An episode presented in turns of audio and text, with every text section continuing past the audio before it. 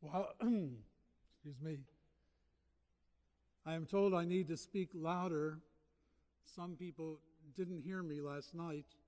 I will try to, with the caveat be careful what you ask for, you may get it. I want to thank Professor Mandy Sharp for that just wonderful and warm introduction and welcome, and Lucy Clare for her characterization of me. I'm about to fulfill a promise to Lucy Clare. I said to her, even though she couldn't be here tonight, I did say to her that if she was here tonight, I would include in the course of my words the fact that Jews and Christians may disagree on some things, but we agree on loving Girl Scout cookies. The rest you'll have to deal with Lucy Clare.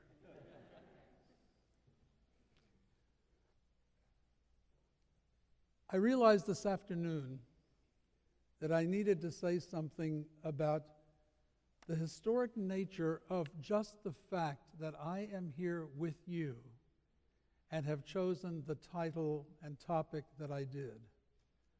50 or 60 years ago, it would have been almost unthinkable for a rabbi to come before a Christian congregation and talk significantly about our differences. It was not that kind of world. The rabbi would have been hesitant because of the fear that he would offend, and the Christian congregation might not have been ready to hear it. But mostly, the rabbi would have been hesitant. How do I know that? One illustration. One of the greatest rabbis of the generation or generation and a half before me was Rabbi Abba Hillel Silver of Cleveland. He was a scholar, a preacher, an activist politically and socially. And Rabbi Silver wrote a book about the differences between Judaism and Christianity. And when he submitted it to his publisher, his title was Where Judaism Differs, D I F F E R S. And his publisher, I presume in the 1950s or so, said no. Jews won't buy a book that's called Where Judaism Differs because that was still a period underscored by the Holocaust, but not created by it, when Jews were still concerned to seem as little different from our Christian neighbors as possible. It was a kind of coping mechanism. So I thank you more than you know for this opportunity because it was churches like this, leaders like Dr. Biggs and now Reverend Wiggs, that made it possible for me to take the chance that you're going to leave saying, Boy, has he got chutzpah to say things like that.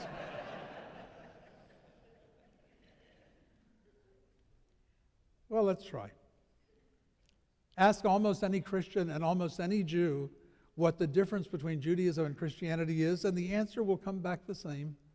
Well, Jews don't believe in Jesus, and Christians do. And that is true. It would, it would get you there on jeopardy, but that doesn't tell us much.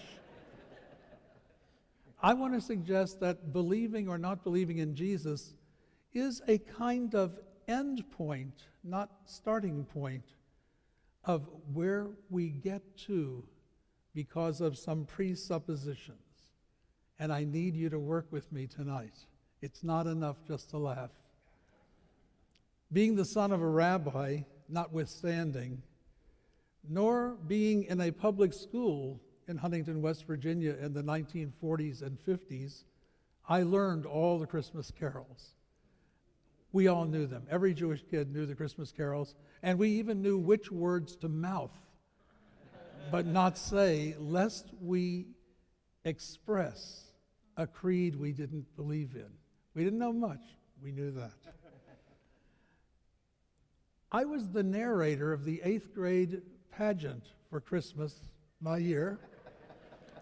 The only speaking part came to the rabbi's son and if that wasn't enough, it was, in fact, written by the only Jewish teacher in the school. and it took me many, many decades to realize well, yeah, all the characters were Jewish except for the three wise men. Why shouldn't it have been that way? but I digress.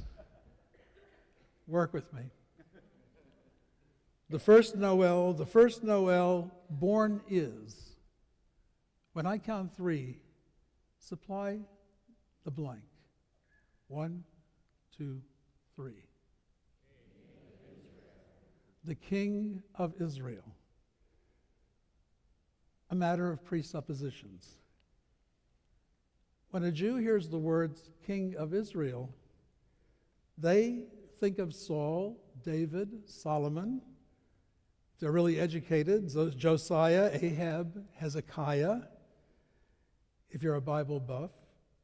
But if you're a Christian, you don't think of a political king.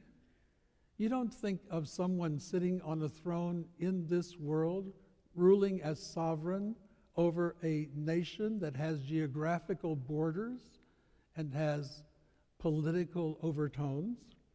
You think of a spiritual figure, I think, who never reigned on this earth, but who reigns in a kingdom in the next world, the heavenly throne, a kingdom that is on no map, but is, in fact, everywhere and eternal.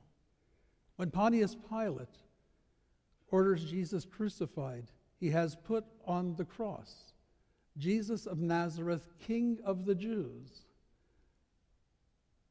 And that was the crime for which he was executed. It was a crime from the Roman point of view of treason. If there was a king of the Jews, a king of Israel, that meant that Rome no longer ruled. Pilate didn't care much about Jewish theology, but he was charged with the idea of putting down any possibility of Jewish rebellion and revolution. And so that leads to my strange formula. And uh, Karen Holmes expressed her gratitude as a math teacher for the fact that I actually used a mathematical formula. My strange formula is Messiah equals X, Messiah equals Y, but X doesn't equal Y, and you can already see where it's going. When Jews and Christians agree that Jews don't believe in Jesus, while Christians do, the subject is in large part what do we mean by the word Messiah? Messiah is the Latinized version of the Hebrew word Mashiach, which means anointed. Much of this you may know. And anointed points to a king. Born is the king of Israel. So if you're a Jew in the year 30 and the word comes to you that the Messiah has come and he is a man from the Galilee, and you, excuse me, what did you hear? You heard that the fulfillment of the first Noel has come. There will be a king of Israel. He will come from the royal line, the line of David. He will restore Judea to self government as an independent nation under God. Ultimately, he will bring about a perfect world of justice and peace, righteousness, and a lack of suffering in this world, on this earth, a world that we modern Jews call the Messianic age. He will be designated by God, but he will be fully and solely human. We will all know he has come because all we have to do is read the ancient Jerusalem Post, and we will see that there's no crime, no war, no oppression, no violence. So, this was a time when the Jews were ready for the Messiah, eager, waiting. Imagine then the disappointment of most of the Jews and their disillusionment when instead of defeating and overthrowing Rome, Rome put to death the man from Nazareth, the man whom that Jew in the year 30 was told the Messiah has come. A hundred years later, there would be another. His name was Bar Kokhba. He led a revolt against Rome, the most um, the greatest rabbi of the time said, This is the Messiah. But the revolt was put down. Bar Kokhba died. In light of the Jewish expectation of the Messiah, Jesus' crucifixion was a defeat. Rome prevailed and it still ruled.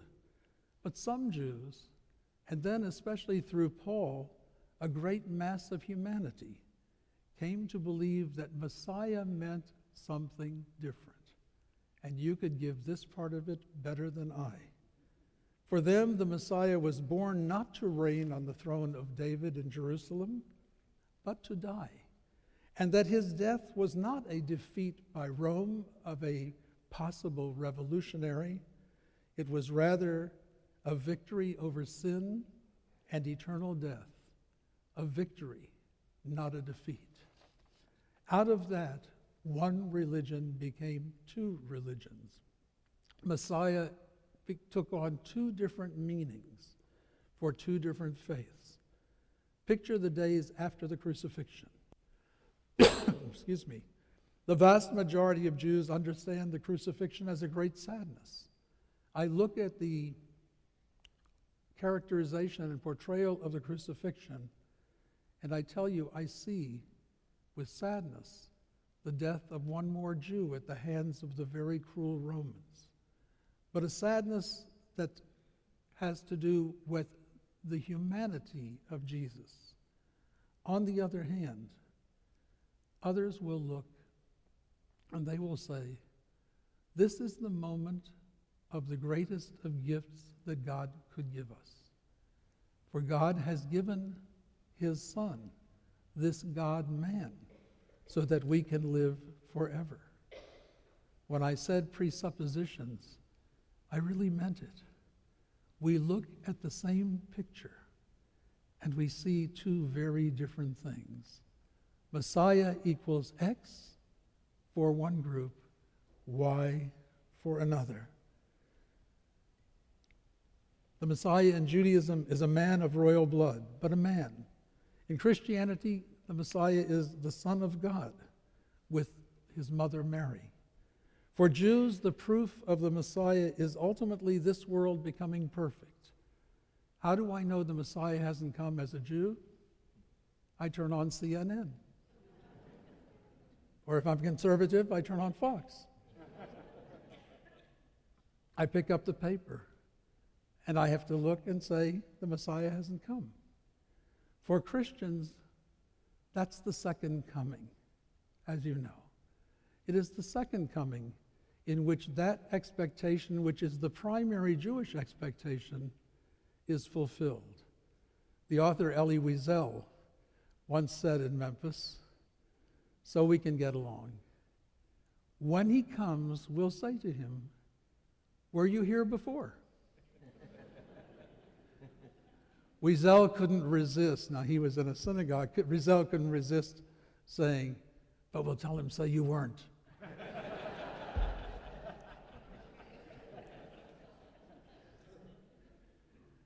so when Jews look, as we come, we're in the Lenten season now, and we come to Good Friday and Easter. When we look at that, we hear and see something so very different. In Christianity, this is a celebration. Jesus' death was an intended triumph over sin and death, his kingdom of the next world. He was the Messiah. He is the ultimate sin offering required by God for the cleansing and acceptance of all God's children. In Judaism, there's nothing of the death of the Messiah or a universal sacrifice for sin. And that leads me to one note. Traditional Jews still await the coming of a person, a Messiah. Some simply voice it, others really believe it. Modernist Jews have tended to say, we really look at a messianic age, an age when the world will come into harmony with God's rules and standards and intent, and the world will be made perfect. You want to know the truth? Either one takes a leap of faith. If you look at humanity, you say humanity is going to bring about a messianic age. I think we need God to bring a miracle. And so either works, but you should know those two things. That traditional Jews expect a Messiah, Jew, modernist Jews a messianic age. So we move on. What is it that leads to this change of belief, This difference of belief? Sin and sin and atonement. The Jewish presupposition is that sin is only an action, never a condition. By and large, the Christian presupposition says there is also a condition of sin. I might say, and I hope this is accurate, that for Jews, we human beings are sinning creatures. In Christianity, we are also sinful or sin filled creatures. I'm talking, of course, about original sin, which is one of the differences between us. The old New England primer said, In Adam's fall sinned we all. Original sin comes to each of us simply because we are born human beings. Jewish law and tradition are filled with all kinds of specifications of what you can and can't do, what you should or shouldn't do, what God says you can, must or must not do. And the Hebrew word for sin is an archery term, chet, missing the mark. Sin in Judaism doesn't carry quite the same heavy weight that it does in the language of Christianity, where that burden of sin truly separates you from God. And how do you get rid of sin in Judaism? Well, in the Bible, you offered sacrifices and also made amends. But those sacrifices are gone. In Judaism, you atone for your sin by seeking forgiveness, making amends, apologizing, committing not to repeat the offense, and so on.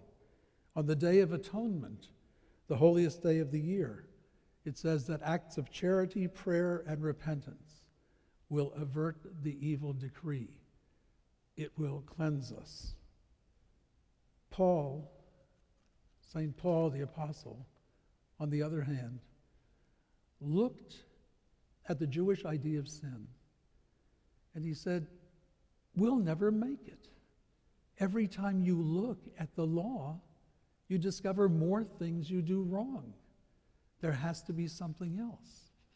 And so, in Pauline Christianity, how were you saved from the sin that you couldn't atone for, the sin, original sin? You can only be saved by faith. And what is the content of that faith?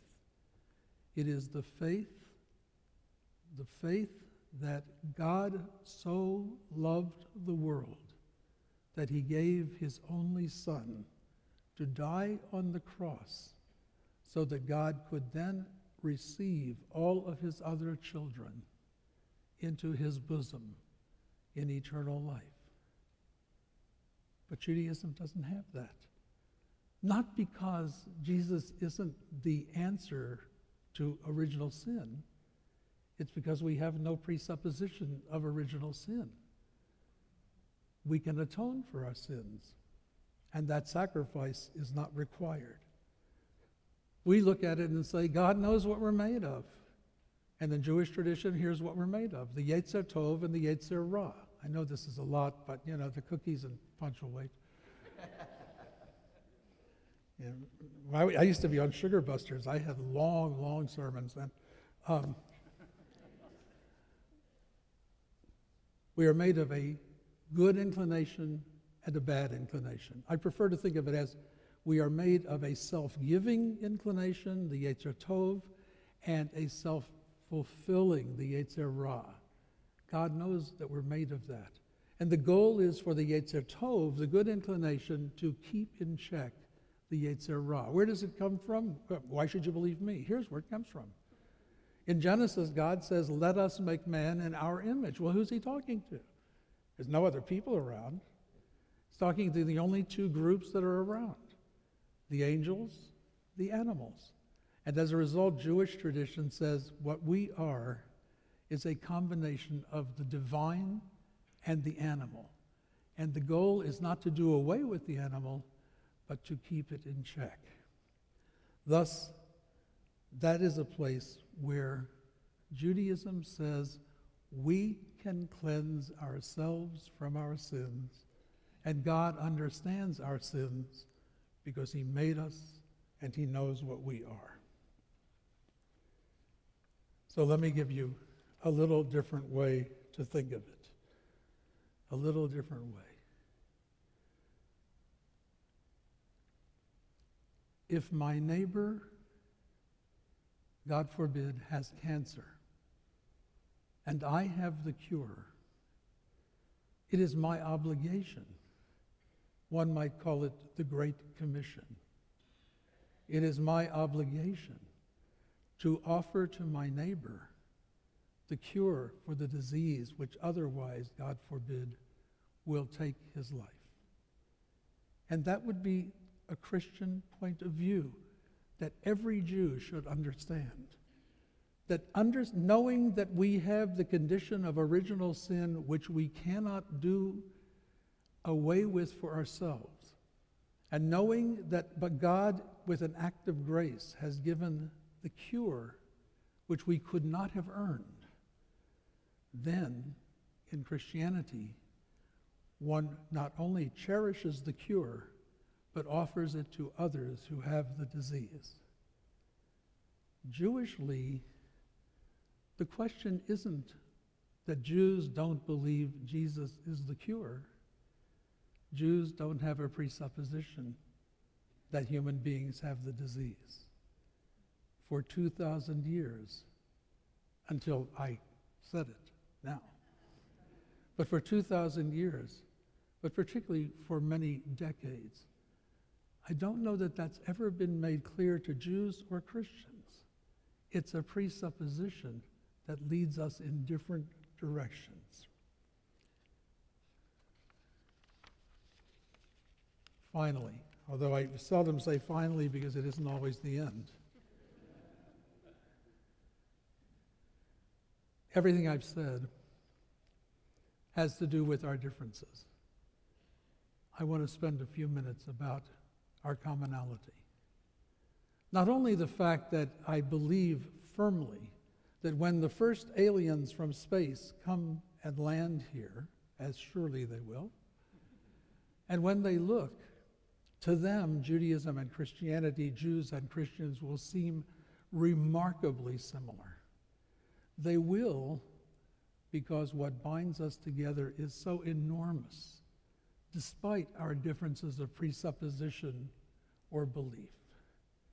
There is truly what is called a Judeo Christian ethic, and we embrace it and we prize it. When we talk about the supreme value of human life, when we talk, because you are taught by Jesus and we by the rabbis and the Hebrew scriptures, when we are taught and you are taught to feed the hungry, to clothe the naked, to heal the sick, to alleviate suffering, to seek peace, to love the stranger, to love our neighbor.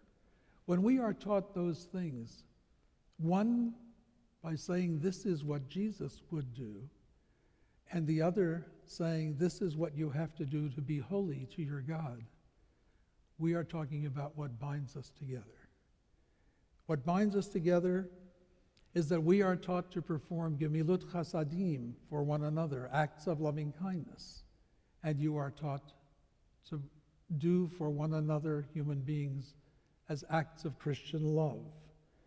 I am grateful to live in an age when we can examine our differences honestly and then hand in hand and shoulder to shoulder, we can go on to do that work which God has given to us in common. And I know that if you and we live out our heritage of faith to the best of our ability, God will look down at us and say, as he did on the sixth day, He tov, it is very good. And I do close by noting that you have made that symbolic and real in the statue which graces the little park area outside the church. Because you have said in a wonderfully graphic, eloquent, eloquent way that beyond our differences of belief, the Jew, the Christian, and now the Muslim, joining not their hands, but the vine that must surely be the vine out of which peace, justice, and the end of suffering will come. That we are brothers and sisters, and that God has called us to be his children together.